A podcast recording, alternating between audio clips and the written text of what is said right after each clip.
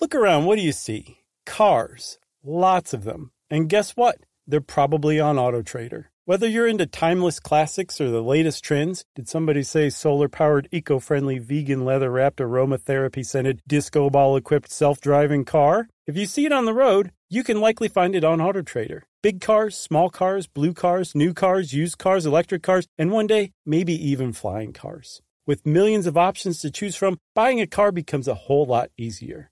See it, find it, AutoTrader. I am the ferryman.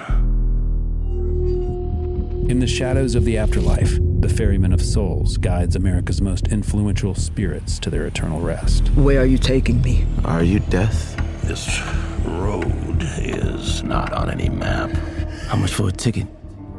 All I ask for in payment is a tale. I don't know who got to Kennedy first. And the devastation those first bombs caused. I've never been to hell, but I know intimately the hymns of the damned. Binge this season of The Passage now. Listen on the iHeartRadio app, Apple Podcasts, or wherever you listen to podcasts.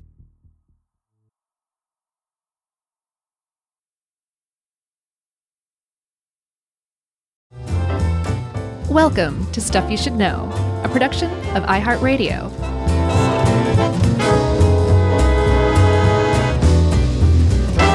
Hey, and welcome to the podcast. I'm Josh Clark, and there's Charles W. Chuck Bryant and Jerry Jerome Rowland, and you put the three of us together, uh, put some super glue between us, hold us together for an hour and a half. Oh, boy. You got an episode of Stuff You Should Know. Uh, I love, Olivia helped us with this. I love her title of this one. It was titled The Awe-Inspiring, Absolutely Crucial Amazon. Yep. And that's what we're going to talk about. This amazing biome about the size of the continental United States. Mm-hmm. That is, you want me to keep going? Yeah. uh, that is so big that it has... Uh, I mean, how big is it compared to the world? Like one percent of the world? Of the Earth's surface, yes. But houses about thirty percent of the biodiversity? Yeah, the the world's terrestrial species. I mean, like, it's it's really difficult to overstate just how unique and important the Amazon rainforest is. It's just, I want to go now. Yeah. Um, I like looking at pictures of it. It would be cool. I, I'm sure it would be cool, but it'd be one of those things where I wish I could just teleport there and like hang out and then teleport home. Like that's probably a big trip to get into the Amazon these days, you know? Yeah, and I'm also curious about what kind of trips are good trips that don't disturb things in such a way like where you're not just some like cruddy American tourist doing the wrong thing, you know? Right, for sure, for sure. But one of the things about the Amazon is that a lot of people... um take it as this pristine, untouched natural wilderness that we're trying yeah. to protect. And for a very long time, that's what that was the consensus, not just among the general public, but among anthropologists, archaeologists, um, a bunch of different ologists. Mm-hmm. That that and that the people who had lived there lived so lightly upon the land that they they were almost, you know, they were they were almost having a, about the same impact as some of the other. Like some of the wildlife there, that it just wasn't, they weren't impacting it enough to even consider it a significant amount. And that that Amazon was just this natural gift on Earth um, that we we had, you know, as, as part of our, our cultural or our global heritage, right? Yeah, like a giant nas- international park or something. Exactly. So what we've come to find is that that's absolutely not the case, that the Amazon was actually not entirely, but significant chunks of it were um, engineered by humans, and that probably the best way to preserve it is to hand as much as we can of it over to the humans who have traditionally lived there, or who are the the descendants of the people who engineered it years back. Yeah, which, uh, well, we got some stats on that later, but I thought that was pretty cool. Yeah, for sure. So uh, we should probably start further back than humans even, because the Amazon has been around for about the last fifteen million years, and it started out as a giant lake. Yeah, a big freshwater lake.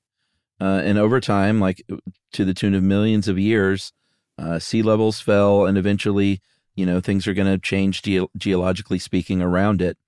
and it became a wetlands. And then about eleven million-ish years ago, it finally turned into a river system uh, flowing east into the ocean. Um, but that wasn't all, right? It, things continued to change from there. Yeah. Um, so basically, they carved the, the rivers flowing from the headwaters in the Andes eastward toward the Atlantic.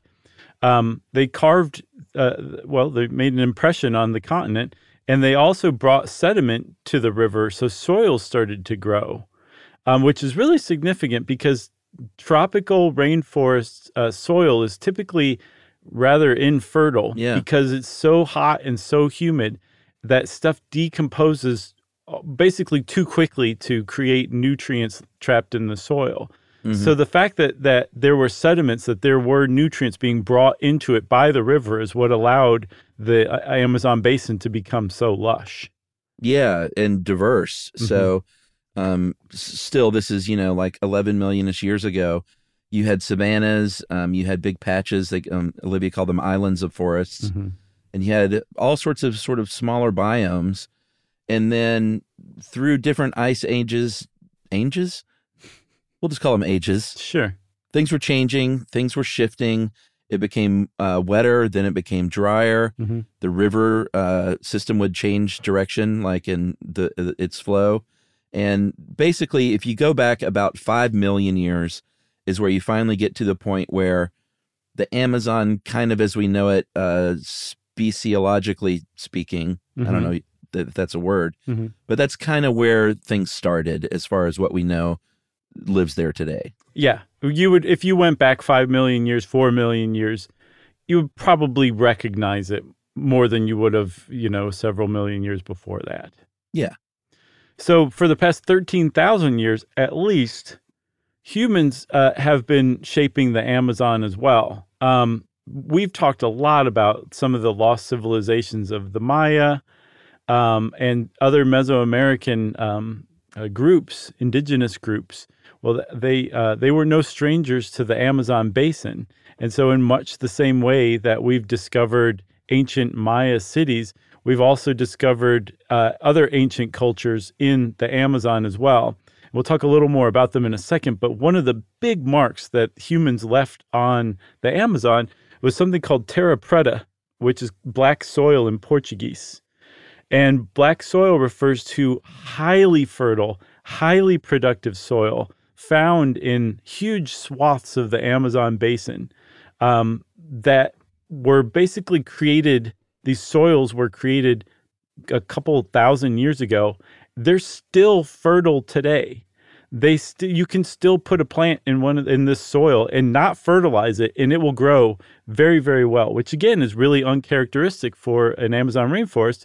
So they started looking into it, and they found that there was a technique that was either purposeful or accidental. Either way, it created this terra preta, where they would um, they would create landscapes of biochar. They would do these low-intensity burns that didn't burn trees all the way down into ash, but left huge chunks of charcoal, which got subsumed into the soil along with food waste and sometimes broken pottery, and that that would hold this um, organic available carbon in the soil, again, for thousands of years. And they're, they're, I feel like the consensus is leaning more toward this was a purposeful thing yeah. that they did to create this soil, because we also know that they um, used it for agriculture too.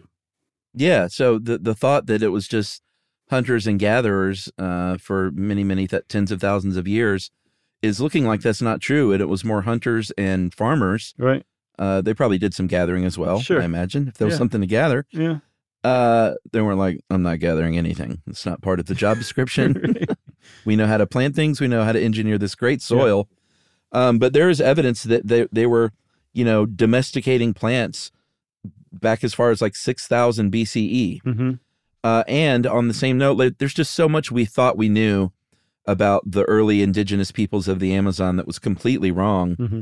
as it turns out. Uh, and one is like how many people were there and how they lived.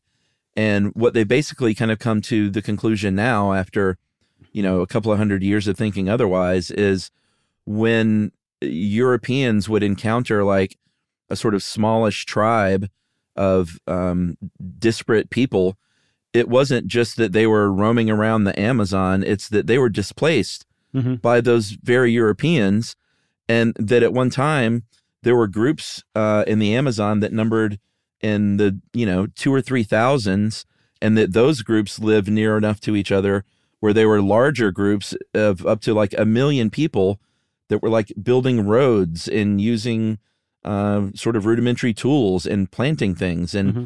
building six-story high complex structures.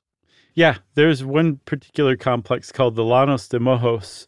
Uh, it's about the size of England, and it housed about a million people um, in, I believe, the beginning of the last millennium to about the fourteen hundreds, I think. And uh, in particular, there was the Casarabe culture, um, and they uh, did what was considered low-density urbanism, cultivated you put maize. Another letter in there, by the way. I looked it up. That's correct, though. Oh, really? Uh-huh. So Livia left it out? Yeah, I believe so. All right. Look at you. Casarabe. Finally, my addition of an extra vowel really comes in handy. All right. Because I would have either way, whether it was correct or not, you know? Right. So, but they did, they did what you were talking about, where they built these structures. They built raised uh, terraces that so that their cropland wasn't affected by regional or um, seasonal flooding. They connected these villages by raised causeways. Um, they did all this amazing stuff.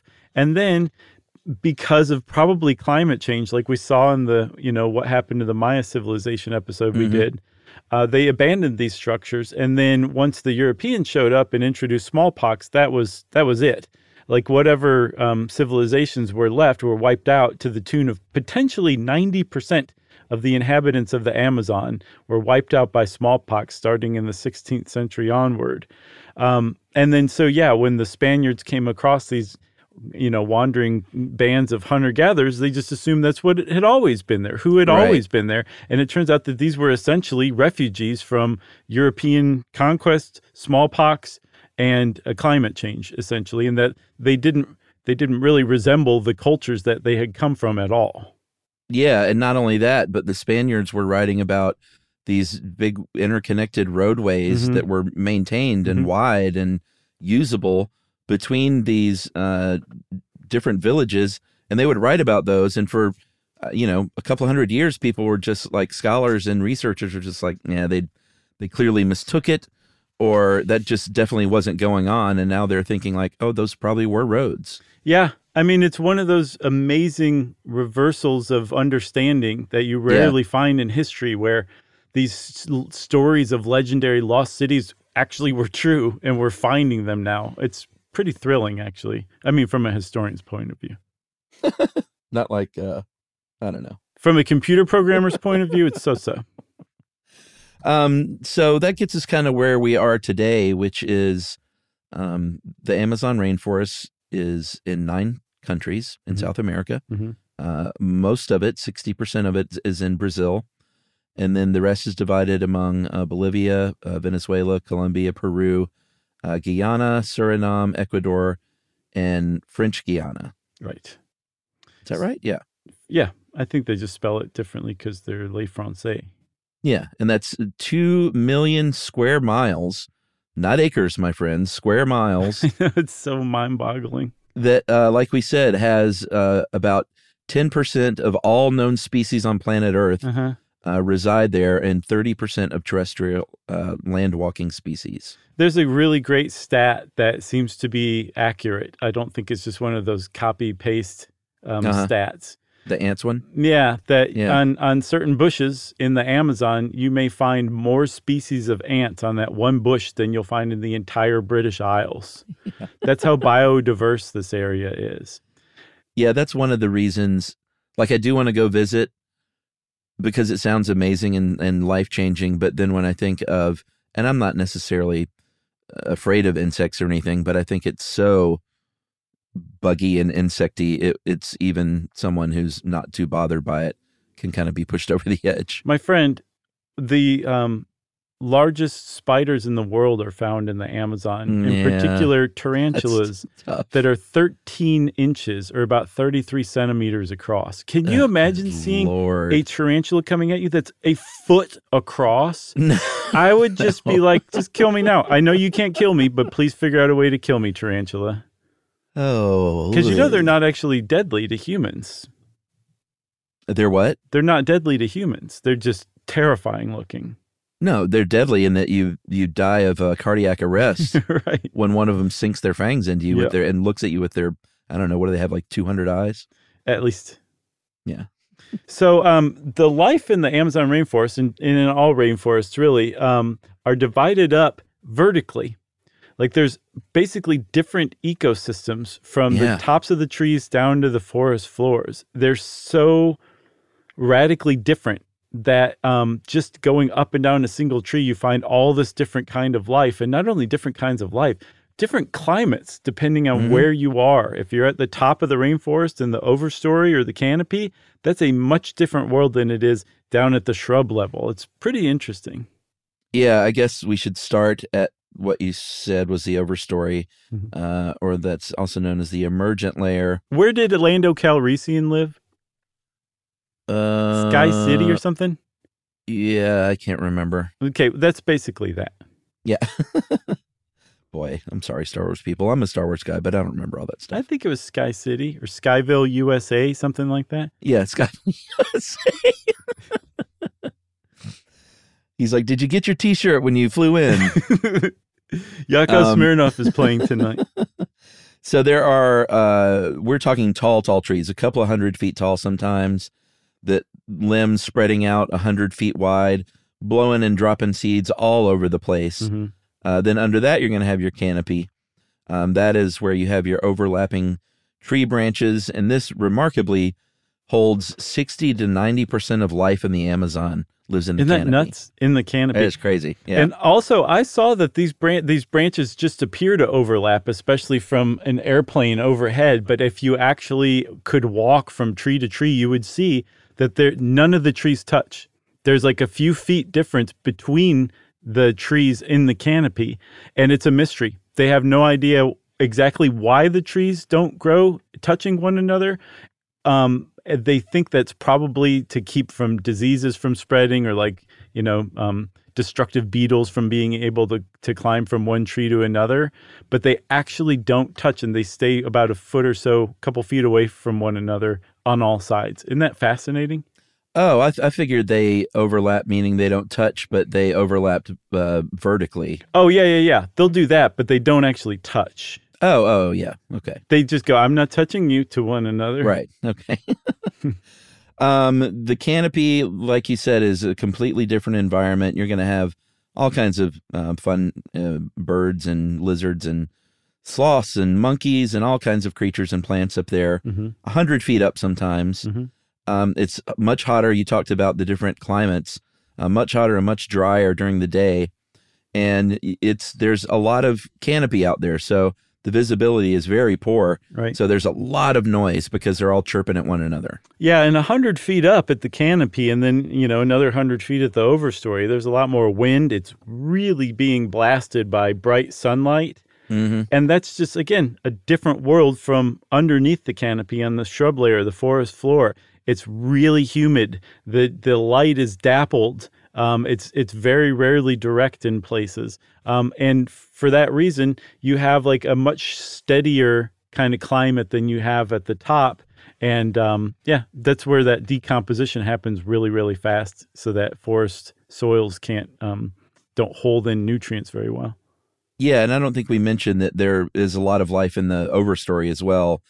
Uh, you're going to find monkeys up there, too. There, there can be a snake in a tree just living his life one hundred eighty feet up in the air. Mm-hmm. And bats, insects, eagles, uh, all kinds of birds. Something else I found, Chuck, that I thought was fascinating is that the, the study of rainforest life is still kind of in its infancy because it's so hard to consistently get to these places to yeah. study this life. Yeah. Isn't that fascinating? It is. Apparently. And, like, good in a way. I saw that now that drones are here, um, especially little yeah. handheld drones, it's making yeah. it much, much easier and less destructive, to be honest.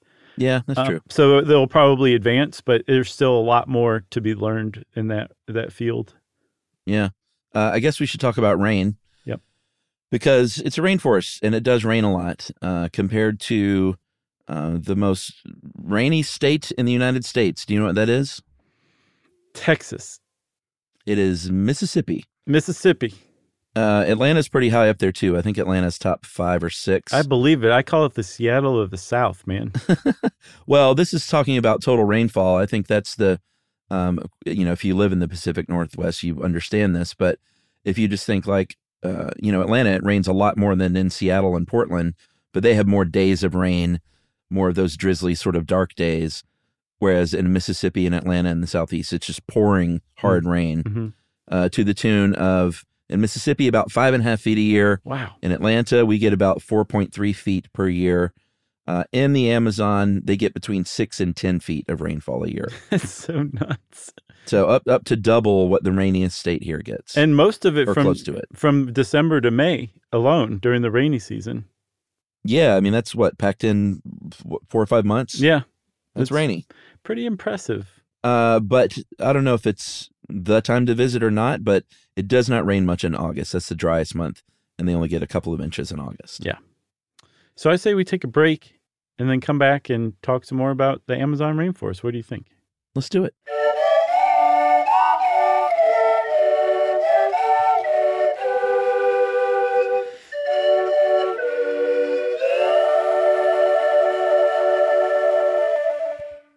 Who hasn't heard names like Achilles or Odysseus, Cassandra, Medusa?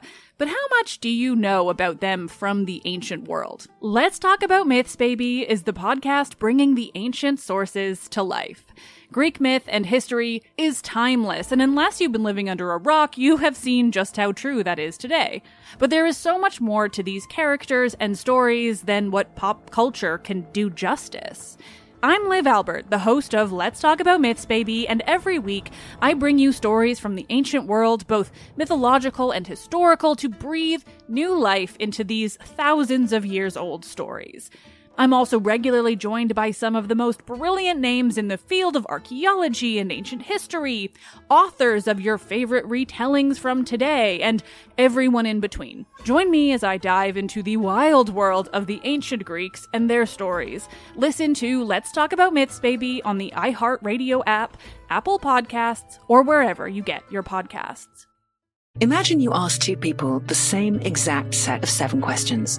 I'm Minnie Driver, and this was the idea I set out to explore in my podcast, Mini Questions. This year, we bring a whole new group of guests to answer the same seven questions, including actress and star of the mega hit sitcom Friends, Courtney Cox. You can't go around it, so you just go through it. This is a roadblock. It's going to catch you down the road. Go through it. Deal with it. Comedian, writer, and star of the series Catastrophe, Rob Delaney. I shouldn't feel guilty about my son's death. He died of a brain tumor. It's part of what happens when your kid dies. Intellectually, you'll understand that it's not your fault, but you'll still feel guilty. Alt-rock icon, Liz Phair. That personal disaster wrote Guyville. So everything comes out of a dead end. And many, many more. Join me on season three of Mini Questions on the iHeartRadio app, Apple Podcasts, or wherever you get your favorite podcasts. Seven questions, limitless answers. Parents, if you've ever experienced bedtime battles with the kids, I'm going to let you into a little secret. I'm Abby, a mother of two, and I had these battles myself. Endless excuses, delay tactics, and many tears and tantrums. But I've created a solution. The perfect kids podcast that makes bedtime a dream. It's called Koala Moon, and it's hosted by me, Abby. With over three hundred episodes, packed with original stories and sleep meditations, Koala Moon makes bedtimes easy and enjoyable. Episodes start out engaging and really rather magical, but as they progress, they gently slow to a calm and relaxing pace to have your little ones out like a light. Since launching in twenty twenty-two, Koala Moon has helped with over twenty million nights' sleep and received over six thousand five-star reviews. Win back your evenings. Listen to Koala Moon now on the iHeartRadio app, Apple Podcasts, or wherever you get your podcasts.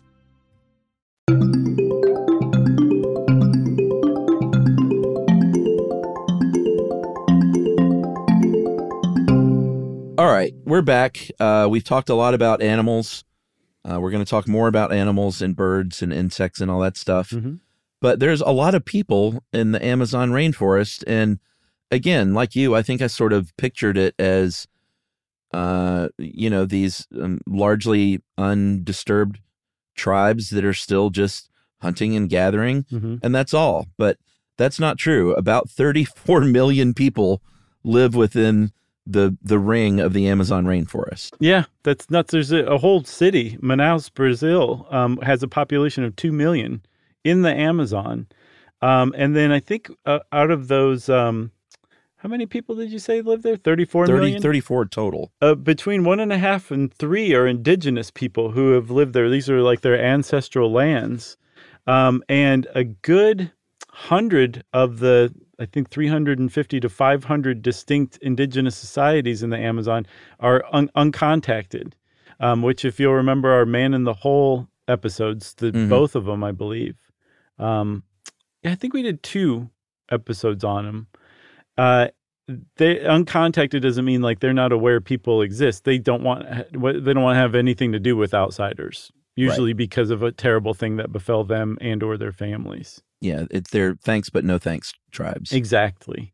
So I think like thirty-five percent of the Amazon right now make up indigenous territories, which is good for the Amazon because, as we mentioned at the outset, one of the things they figured out is the best way to preserve the rainforest is to hand control of it over to the indigenous groups. So you can chalk up about thirty-five percent of the Amazon is safe right now. Right. Um, if animals are something you like to talk about, then the Amazon is a pretty great place to be because there are a lot of fauna and uh, megafauna in the rainforest. And one of the stars of the show is certainly the jaguar. Yeah. No? For real? The jaguar. The jaguar. Yeah. The if you're buying a car, it's a jaguar. Yeah, the jaguar. I don't know. I don't know where we got the wire from, but that's what we say, right? Yeah, that's how we say it. And this is just a beautiful... beautiful beast uh, that used to be uh, much more common, sadly, in the southwestern U S even, mm-hmm. all the way down to South America and places like Argentina. But about forty percent of their range has been lost yeah. uh, in Central and South America, and, and not over hundreds and hundreds of years. This is in, one, in the last like thirty or forty years. Yeah. Uh, and now they are uh, considered near threatened. And these these animals like to move a lot, so they have ex huge extensive ranges of hundreds of kilometers, but they just don't have that much area anymore. Yeah, no, um there's about ten thousand of them in the Amazon, which is now their largest contiguous area of habitat.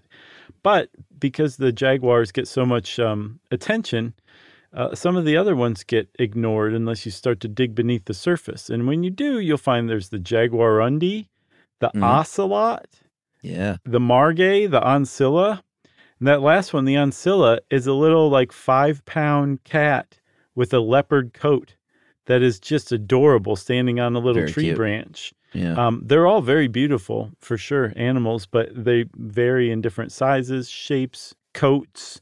But a lot of them look like like they have a house cat head on like a mini leopard body or something like that. It's kind of cool.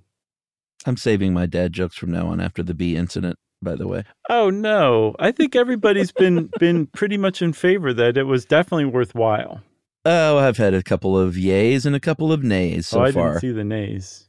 Uh, my point that I made to one of them was like, if I wrote that joke down and told it, it's probably pretty terrible, but it was off the dome. Yeah, I thought it was great. I still, like, I wake up laughing, thinking about it almost every morning. So I won't make jokes about ocelots and ocelittles. Not going to do it anymore. I think that's a good good choice in this right, case. Good. There's also monkeys. Oh, lots of monkeys. one hundred fifty plus species of monkey.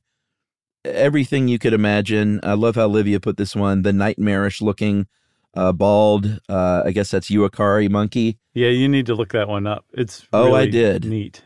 It looks like the, the uh, it looks like, this sounds awful to say, it looks like a monkey who had his face peeled off. Wow, yeah, it does look like that a lot. It's just a very bright red. It looks like it a wound almost. Yeah, or like it has an angry, angry sunburn on its face only. Yeah. It's really neat looking. It's a cool monkey. Um, there's also squirrel monkeys, which are basically what you would think. They're very tiny, mm-hmm. but they're considered large-brained if you put any stock in brain-to-body ratio, because they have large brains considering how small they are. And they live in massive groups of up to three hundred. And I looked up, um, I was looking at them, and somebody asked on Google, are, are squirrel monkeys good pets? And the answer to that is a thousand times no. Oh, really? Yeah, because they have to have constant stimulation. So you have to pay attention to them basically constantly. And if you don't pay attention to them, they will just start messing stuff up all over the place and making your life miserable. So my my advice to you is no, you don't want a squirrel monkey as a pet. I had not looked that up until just now, and I get why people want them as pets. Yeah. They are cute. They're very cute, and they're, I'm sure, a lot of fun to hang out with, but maybe just in the jungle, you know? If you don't pay them enough attention, they'll peel their face off and become bald uakari monkeys. That's right. That's um, these monkeys are very valuable to the ecosystem, though. They uh, are not just for looks and being cute and making fun noises mm-hmm. and like being cheeky and stealing food off your plate. Mm-hmm. They play very key roles. They, uh, they're up there uh, chowing down on leaves, and they're going to be pooping that stuff out. They're going to be spreading seed. That's going to, um, you know, the trees are going to be more productive because they're going to be like, something's eating me. I need to grow more. Mm-hmm. And that's going to, you know, we always talk about the domino effect in these ecosystems. Then there are more insects that are feeding on these little leaves. That means more birds are going to be eating the insects, and it just goes down the chain, and it's good for everybody. Yep. They also uh, eat seeds or fruits and then poop the seeds out, which plants more trees. And they benefit humans by sampling dates to find out if they're bad and poisonous first. I told you we just watched that recently, and that, that scene was uh, tough. The only solace in was that it was a Nazi monkey. Yeah. And uh, even my daughter at seven and a half was like, yeah, that monkey was no good. Yeah. uh, speaking of movies, I, so I saw that on the plane on the way out, and then on the way back. You I saw, saw Raiders? You watched it? Yeah, I watched like the oh. first third or half or something like that. Yeah, that's good comfort food. Um, and then on the way back, I watched uh, Everything, Everywhere, All at Once. Have, For the first time? Yeah. That that's is great. One of the most magnificent movies I've ever seen in my life, man. Oh, I hate that you had to see it on an airplane. It was fine. I was, yeah. you know, I, like I had something in my eye for like sure. the last third of it, and like it was... That was, gosh, anybody who has not seen that movie, see that movie and just make sure you're wide open for it. Oh, boy. It was great. I, I saw it in the theater. The, um, yeah, I never got used to the hot dog fingers. I thought that was so great. Spoiler alert. There are hot dog fingers. uh, what else do they have out there? They have the pink river dolphin, mm-hmm. Uh, the botos, which is pretty amazing. They swim up in those flooded forests and tributaries. Yeah, and I just thought that was so pinkish. Cool, Chuck, that they had, um, that they swam in the forests. Yeah. Uh, that's just amazingly cool. Yeah, you got your eyes out for the jaguar, and you're like, look out for that dolphin. Right, the pink one coming at you. Yeah, and they're pinkish. Like, uh, I, I was expecting a more pink than I got when I looked them up. Mm-hmm. But uh, yeah, they're pinkish, and it looks like their their little snouts are way way longer, right? Uh, yeah, they From do look a little. They they needed to burrow past all the the stumps in the yeah. flooded forest. And if you want color, my friend, forget the pink river dolphins and focus your attention on poison dart frogs. There's yeah, and stay away. Dozens, yeah, don't get close. Just look at pictures. There's dozens and dozens of species of them, and they are so beautiful. They're just like the different colors and how vibrant they are. And like, yeah. how is that not glow in the dark paint? It just, it's just mind boggling. But ironically, the, um, so they're called poison dart frogs because the um, tribes have used their, their toxins that they naturally secrete uh, for blow dart hunting, right? Mm-hmm. That's where they get their name. But the, ironically, the, the um, least colorful of them all, the golden poison dart frog, is the deadliest. They have mm. enough toxin in them to kill ten people, this tiny wow. little frog does. So steer clear of the golden poison dart frog. If there's one lesson in this episode, it's that. uh, we won't get too detailed, but there are all kinds of rodents. There are all kinds of terrestrial mammals roaming the ground. Uh, the birds, just forget about it. They, I mean, you, you want to go see a toucan up in a tree? Mm-hmm. Or a macaw, that's where you're going to find them. Uh, and that's, I think, would be one of the kind of coolest parts for me is looking up and seeing those birds that you've seen in like cartoons, and they're real and they're just flying wild. Yeah, flying past you going, just follow my nose. uh, you got electric eels, you got tarantulas, you got piranhas and snakes. All kinds of things also want to kill you in the Amazon. Yeah, the bullet ant, which is the insect with the uh, most most painful sting of any living thing in the world, lives in the Amazon. Yeah, no a thank you. And I came across one more thing about animals. I came across another word that uh, is kind of like mast that I love. Um, browse. Just like just like you browse through a book, browse is a word for the leaves and twigs of trees and shrubs that animals oh. eat. I like that. You got browse, you got mast, put it together. You got a uh, dinner for a tapir. uh, what's a tapir? You uh, might as well go ahead and say. So it's it looks like it's um it looks like a pig with a short elephant trunk, but yeah. it's more related to horses and rhinoceri. Yeah, I think we should do uh, something on piranha at some point. Maybe a shorty. The movie? Well, we'd have to mention it. Sure. But uh yeah, because I think piranha are misunderstood, and um, you know, growing up in the seventies and eighties, probably because of that movie, like I think there was the notion that it's like playground stuff that you hear, mm-hmm. like if you fall in a pool of piranhas, then you know you'll be bones in five minutes, mm-hmm. and that true. kind of thing. And I don't think that's true, because I always kind of had that notion. And then when you would see people in the rivers of the Amazon where there are piranha, I would just be like, "What are you doing? You're about to be bones from the waist down." Mm-hmm. And uh, that's just not the case. I think the coolest, creepiest thing about the piranha is when you go to an aquarium and you see them and they're not moving. Because uh, you're used to fish swimming around, and those yeah. piranha are just motionless in water. I've never noticed that before. Wow. Yeah, it's very, unless those weren't real piranha. They were, were just those? wax piranha. Were they on a string? Yep. No, I think I think they we'll have to get into that, but I know I've seen motionless piranha. Uh, there's one other thing to steer clear of, and that's the candiru, which is a parasitic catfish that is found in the Amazon River. And if you're not careful, it will swim up your urethra. Oh, we talked about that in something. We should talk about that in every episode, just to make sure that never happens to a Stuff You Should Know listener. Yeah. Wow. Okay. Yeah. Piranha can remain motionless for hours. I just, I had to confirm that it wasn't crazy. Very nice. You're not crazy. I could have told you that. You want to take a break? Yeah, let's take our last break, and we'll talk about, um, well, other great things you can find there and how humans are destroying those things.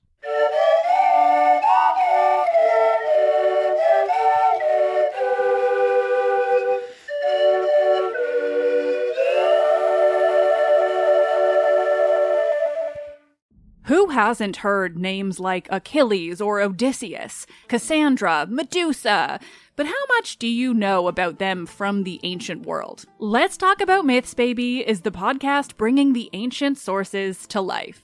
Greek myth and history is timeless, and unless you've been living under a rock, you have seen just how true that is today.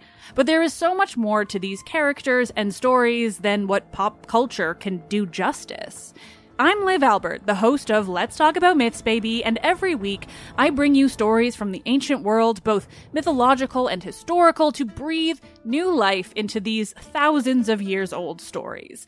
I'm also regularly joined by some of the most brilliant names in the field of archaeology and ancient history, authors of your favorite retellings from today, and everyone in between. Join me as I dive into the wild world of the ancient Greeks and their stories. Listen to Let's Talk About Myths, Baby on the iHeartRadio app, Apple Podcasts, or wherever you get your podcasts. Imagine you ask two people the same exact set of seven questions. I'm Minnie Driver, and this was the idea I set out to explore in my podcast, Mini Questions. This year, we bring a whole new group of guests to answer the same seven questions, including actress and star of the mega hit sitcom Friends, Courtney Cox. You can't go around it, so you just go through it. This is a roadblock. It's going to catch you down the road. Go through it. Deal with it.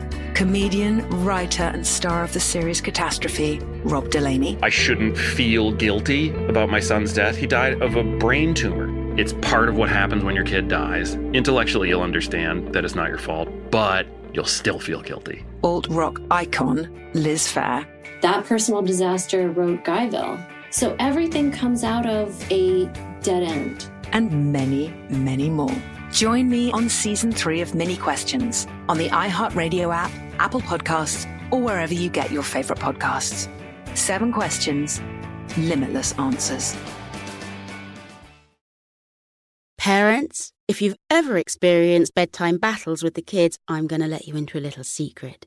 I'm Abby, a mother of two, and I had these battles myself. Endless excuses, delay tactics, and many tears and tantrums. But I've created a solution. The perfect kids podcast that makes bedtime a dream. It's called Koala Moon, and it's hosted by me, Abby.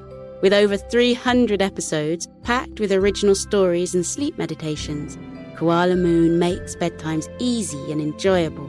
Episodes start out engaging and really rather magical, but as they progress, they gently slow to a calm and relaxing pace to have your little ones out like a light.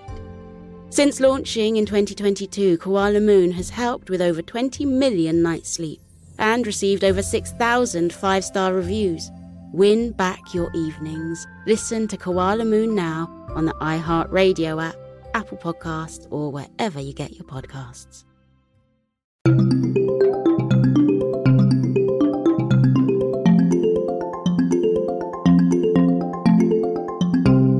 So, Chuck, we talked about how biodiverse the um, Amazon is, and that mm. in and of itself is worth preserving. Just the fact that there's that many animals and that many different animals, and I think what four four hundred billion trees was the estimate. Yeah. Just that there's all that life that lives there, it makes it automatically worth protecting. But just within biodiversity, there's there's even more reason to protect that life, because when you take all those different animals and all those different trees and you put them together on this one type of geography and topography with this these different types of climate, climate, you put it all together, you have a very unique biome that produces all sorts of ecological services that humans benefit from, like drinking water purification, uh, decomposition of waste, um, getting rid of parasites and um, disease, all these different amazing things that the Amazon does comes from the biodiversity, all the interactions of all these different types of animals that have evolved to fill this, these different ecological niches in this in these ecosystems, and it produces all these benefits from us. So there's number two, and the list just keeps going from there. Yeah, I mean, medicines that we use, a lot of these have come from the Amazon, and that's what that Sean Connery movie was about, is, you know, is the cure for cancer just somewhere in some jungle waiting to be discovered? Mm-hmm. Uh, you know, you've heard of A C E inhibitors, A C E inhibitors, uh, which can help control hypertension. That comes from studies of the venom of the fer de lance snake, mm-hmm. uh, led to the development of that. So that's just one example of the many medicines that we've uh, derived and synthesized from the region. Did I say region? Mm-hmm. I'm getting very fancy. Mm-hmm. Uh, and other things we can learn. Uh, Livia pointed out another cool example of something that we haven't figured out yet, but Uh, the leaf-cutting ant, which I think we talked about in the ants episode, they avoid leaves mm-hmm. with uh, that are naturally antifungal. And so when they're harvesting this vegetation for their fungus farms, they know to stay away from those. We don't quite get how they do it, but we might could study them and learn that, and maybe even learn how to control fungal growth where we need it. Yeah, it's going to be a future treatment for athlete's foot just around the corner. Maybe. Um, and you'll notice, everybody, like you might be waiting for us to be like, and it's the reason we can all breathe thanks to all the oxygen. It actually is not true. Yes, yeah. The Amazon puts out a lot of oxygen for us. That's great. But the, the reason we are all here on Earth breathing is because of ocean algae. Yeah, uh, that's really who we have to thank. That's not to downplay the role of the um, sure. of the rain, uh, Amazon rainforest. One of the things that definitely has a huge uh, impact on is um, the water cycle, and that uh, the Amazon actually produces its own weather and then recycles it five, six times and then sends it along off to different parts of the world. Um, and every single day, through transpiration of all the um, plants in the Amazon rainforest, twenty billion tons of water vapor are released every single day. That's definitely significant. Yeah, it affects rain as far as the Midwest of the United States, mm-hmm. and all the way down as uh, south as Argentina, apparently. Yeah. um, the big sort of uh, benefit and now concern of the Amazon, though, uh, which is what has been on the radar of humans for a while, and there's been a lot of awareness in the past few decades mm-hmm. around it, mm-hmm. um, is that it's a carbon sink, a really, really important carbon sink for planet Earth, uh, to the tune of about one hundred twenty-three billion tons of carbon uh, and, and just buried in the ground there. Yeah.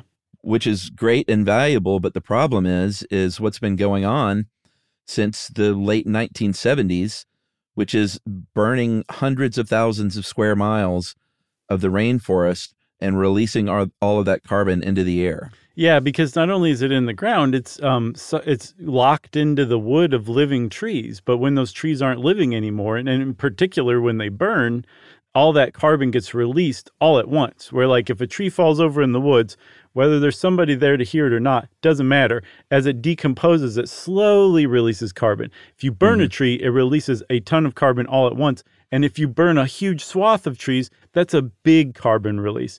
And yes, the Amazon has been burning, burning, burning since the seventies, um, largely to make way for agriculture, in the most, for the most part, cattle grazing. So they're yeah. burning down the Amazon to make pastures for cattle, uh, for the most part. And um, as a result, they're actually concerned that if it hasn't happened already, that in the not too distant future, the Amazon will transfer from being a net absorber of carbon, a carbon sink, to a um, carbon emitter, a net emitter of carbon, where it will put out more carbon than it holds in, which is terrible. You, you don't want your the world's largest carbon sink, aside from the ocean, the world's largest land-based carbon sink, how about that, um, yeah. to turn into a, a net emitter. That would be a bad thing. And it all is basically driven by fire in one way or another. Yeah, but, you know, it's because of uh, climate change, even where there haven't been these fires, uh, I think like the southeastern part of the forest hasn't mm-hmm. uh, been as, as burned down yet. Uh, but they have also become a net emitter because trees there are dying. They're dying too fast. They're dying faster than they can grow. Um, and a lot of it is because of the warming climate, hotter, drier conditions on average, um, and then the level of rising carbon dioxide in the air. So more C O two is going to make a tree grow faster, which is good in a way, but faster growing trees die younger. Mm-hmm. And like you said, they die, they decompose, and then release that carbon again. So it's this cycle where it's sort of feeding itself almost. Right. In the wrong direction. Yeah, it's definitely the wrong direction. Um, another part of the problem, too, is that will affect that, um, that water vapor and all of the yeah. uh, weather that it impacts. Um, and it will also make the Amazon less rainy because as more and more portions of the forest become deforested, that rain that is hit, that hits the canopy and the overstory and then trickles down slowly to the understory and the shrub layer, and then the forest floor, and gets like basically trapped in the forest floor and becomes that nice humidity that keeps the whole thing going and keeps the plants flourishing. That rain just runs off into the river and it doesn't get locked into the soil. So that just leads to further and further deforestation. And then the up, the, I guess the, the result of it, no, I'm not going to say it. The result of all of this is that these forest lands turn into grasslands, um, yeah. savannas, and that's just not nearly as big of a carbon sink. Um, that's not, again, that's not what we want the Amazon rainforest to be. Even just the, just for the fact that you don't want to lose the Amazon rainforest, that's enough to do something about yeah. this, let alone all of the sub details that make the Amazon what it is and make it valuable for all these different reasons. Yeah. So if you're out there and you're saying, so that's what Don Henley's been going on about. Mm-hmm. That's what Don Henley's been going on about for all these years yeah. and a lot of other people. Uh, and when it comes to taking action like that, um, I'm glad people like Don Henley are raising awareness and literally doing like uh, feet on the ground work and raising money when he's not suing people. But the, the government is where it really comes into play, and wealthy nations uh, chipping in is where it comes into play mm-hmm. because for about the last twenty-ish years or so, Uh, governments in South America have tried to curb deforestation here and there and have done a decent job. Uh, some people say it's too little too late. It's obviously never too late to try. Um, but again, if we've passed that tipping point, then it literally may be too late in the long run. Um, but Brazil, where, like we said, sixty percent of the forest is, they're going to be a big contributor one way or the other. And it's sadly driven by politics. So uh, it hit a six-year high, deforestation, uh, just last year in twenty twenty-two. And that was the end of a three-year uh, period where uh, the conservative president, uh, how do you pronounce his first name? Is that Jair? Oh, Jair uh, Bolsonaro was saying, yeah, we need m money. And the way to do that is to c cut down and burn these forests. And before that, uh, we had a drop in deforestation uh, in a pretty big way under the leftist president, uh, Luiz, and a uh, great name, Inácio Lula da Silva. And this is from two thousand three to two thousand eleven. Mm-hmm. And he's back in power now. I think he's the only Brazilian president to be elected three times is what I read. Oh, is that right? I thought this was just the second, but yeah, I guess he was two term and now this is his third term, huh? Yeah. So he's back and he's saying, hey, we got to re reverse these policies and protect these lands. If you look at uh, charts of um, deforestation under different presidents, when, when Lula came in, that's what he's affectionately called in Brazil, it just drops. Deforestation just drops off precipitously. Um, I saw it was down by like two thirds, I believe, during his administration. And so not only did he institute protection for the rainforest, Brazil's long had plenty of laws against things like illegal mining, um, illegal agriculture, um, protections for indigenous land that they just weren't enforcing. And they definitely yeah. stopped enforcing when Bolsonaro came in into power. Um, and that, that, that all they have to do is start enforcing some of these, and that will just have enormous effects. But in addition to that, they're also like, okay, like there are reasons people engage in illegal mining. There are reasons people um, use like like uh, forest fires to drive indigenous people off their land, because this land is valuable for mm-hmm. people who are in some places and times desperate for money to feed themselves and their family. It's not yeah. totally under uh, not ununderstandable, especially on a more local level. When you get into right. like large politics, it's all just disgust and greed. It's the definition of greed, of demolishing a global good for personal gain. I don't believe that that also translates to the local level where you're trying to feed your family, right? Sure, but what you can't do as a wealthy nation is just say, you guys need to change what you're doing right.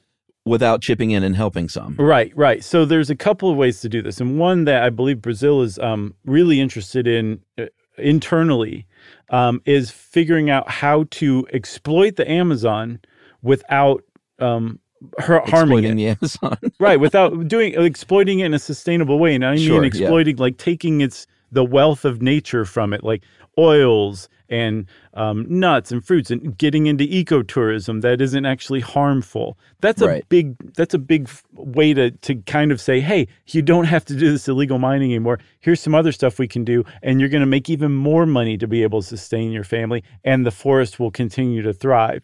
The other way is, like you said, going to wealthy nations, being like, hey, this is a global common good. Uh, you guys think that it should uh, be around, that this biodiversity alone means that it should be protected? Well, then chip in. If this is like belongs to all of humanity, why should we be the only ones who have to suffer to preserve right. it? Because there's a lot of stuff they could extract, like oil in the Amazon, that they're saying, pay us not to do that. Like, we could use that and to keep up and pay off the debts that we owe you guys. So pay us to to leave it there, and then the Amazon gets preserved, and then we don't have to um, we don't have to extract this oil to support ourselves. Yeah, and oftentimes that payment you you know kind of mentioned it is in the form of debt forgiveness, mm-hmm.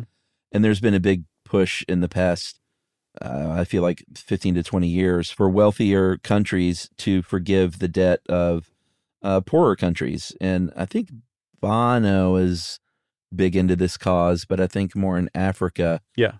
If I'm not mistaken, I don't remember, but I feel like he's tried to raise awareness for that and kind of push for uh, debt forgiveness. And if some of these, you know, people like Brazil and Ecuador and Colombia had debt forgiveness, they may not be doing the mining and the oil drilling. Although the cynic in me says that someone would come along and try and just exploit it for the riches of it, uh, not necessarily to pay the debts.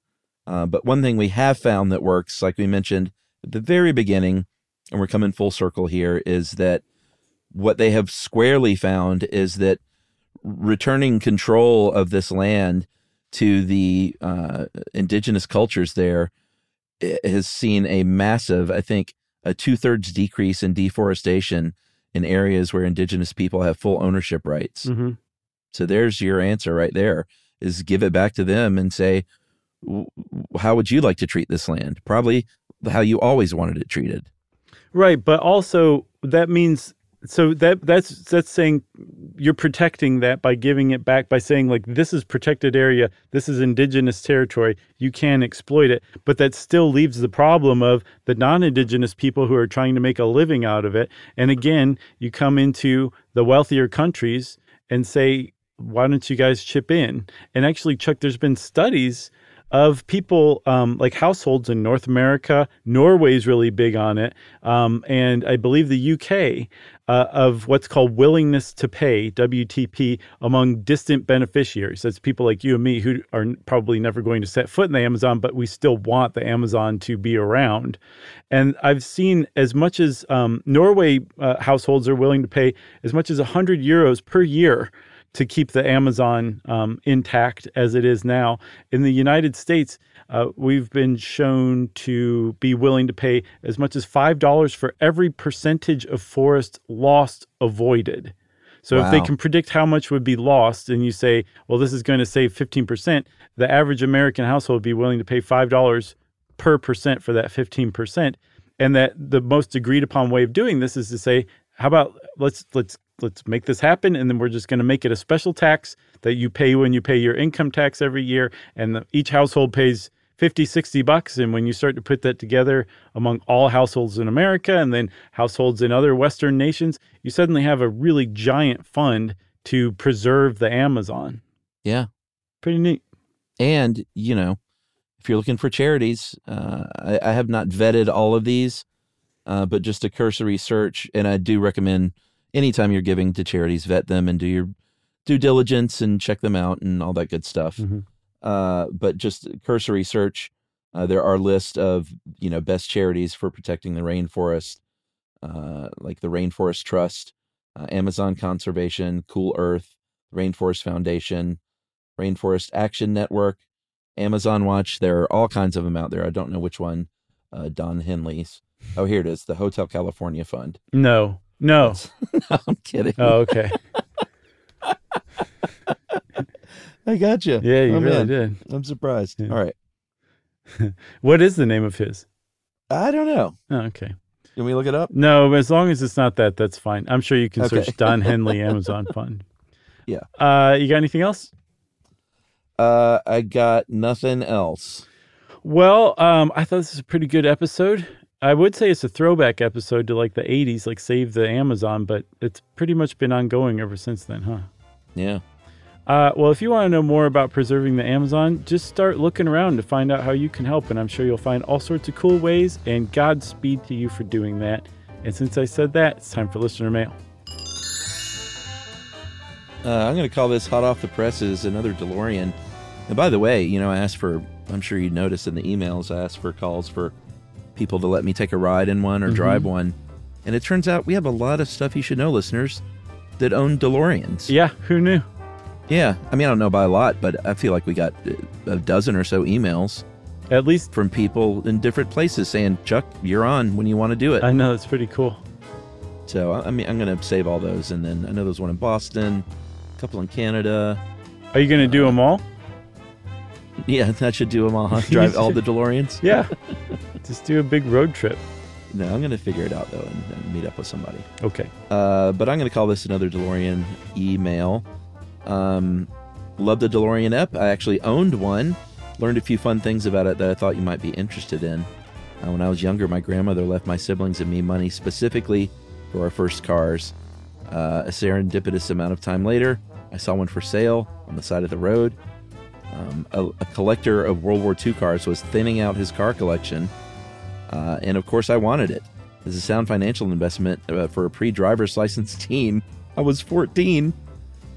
I can't believe this person bought a, a DeLorean at fourteen. Mm-hmm. I bought a moped at twelve once, but this pales in comparison to that. Uh, the kind that you, uh, was a bicycle as well? Mm-hmm. Like a true moped? Yeah, it also didn't work. Yeah, they never do. Mm. Uh, as a sound financial investment for a pre-driver's license teen, my mother agreed to spot the rest of the sixteen thousand five hundred dollars. Wow. Uh, as soon as we could, we got a McFly vanity plate for it. My sister drove us around town for a joyride. Uh, we, I love this person pre-bought a car before they could even drive. Yeah. A DeLorean, no less. Yeah. Uh, we went through a Chick-fil-A drive-thru and ultimately couldn't get our order through the very tiny window. Mm-hmm. So we had to back up and drive back in with enough allowance to fully open the gull wings as the whole staff looked through the window at us. Nice. Um, I would just sit in this lazy boy level, comfortable, almost horizontal seat of my stainless steel paperweight. Wow. Uh, and here's a few fun facts. Uh, there's a sign behind the seats that says, "This vehicle is negative Earth." Hmm. Hates Earth. Still have no idea what that means, is what Kat says. Mm-hmm. Uh, there's a one by a one foot by one foot by one foot ish safe that the DeLorean key opens, hidden directly behind the driver's seat. Oh wow, man! I had no idea about any of this. Didn't know this either. And there was a red button on the center console. I don't remember what it was supposed to do because it didn't work. It was just an unlabeled red round push button. Wow, it's just daring oh, you to. Oh man. I always wanted to put a little Acme Co. sticker, I'm sorry, a glass case and a tiny a tiny hammer around it, you know, for emergencies. Mm-hmm. uh, so that is from uh, Kat uh, Chafin. Wow. And that's a great email, Kat. This may be the best DeLorean email we got. Hands down. I mean, everybody else's DeLorean email was pretty great, but this was none yeah. of them topped this. Way to go, Kat. That's an amazing story. Thanks for all the extra info about the DeLorean, too. Didn't know about that safe. I'm sure there were, was never cocaine in those safes. Never. Uh, if you want to get in touch with us like Kat did, you can write us an email too. Send it to stuffpodcast at iHeartRadio dot com. Stuff You Should Know is a production of iHeartRadio. For more podcasts from iHeartRadio, visit the iHeartRadio app, Apple Podcasts, or wherever you listen to your favorite shows.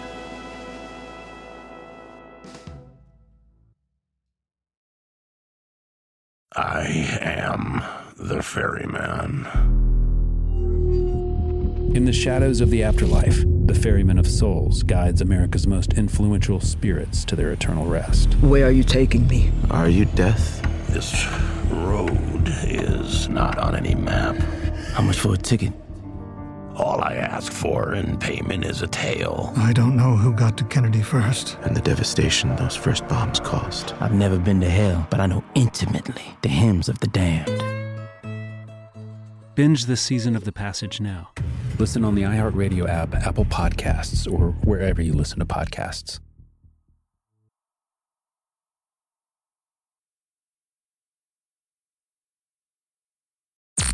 I'm Tamika D. Mallory. And it's your boy, my son, the General. And we are your hosts of T M I. And catch us every Wednesday on the Black Effect Network, breaking down social and civil rights issues, pop culture, and politics in hopes of pushing our culture forward to make the world a better place for generations to come. Listen to T M I on the Black Effect Podcast Network, iHeartRadio app, Apple Podcasts, or wherever you get your podcasts. That's right. Oh, hi, I'm Rachel Zoe, and my podcast, Climbing in Heels, is back and better than ever. You might know me from the Rachel Zoe Project, or perhaps from my work as a celebrity stylist. And guess what? I'm still just as obsessed with all things fashion, beauty, and business. Climbing in Heels is all about celebrating the stories of extraordinary women, and this season is here to bring you a weekly dose of glamour, inspiration, and fun. Listen to Climbing in Heels every Friday on the iHeartRadio app, Apple Podcasts, or wherever you get your podcasts.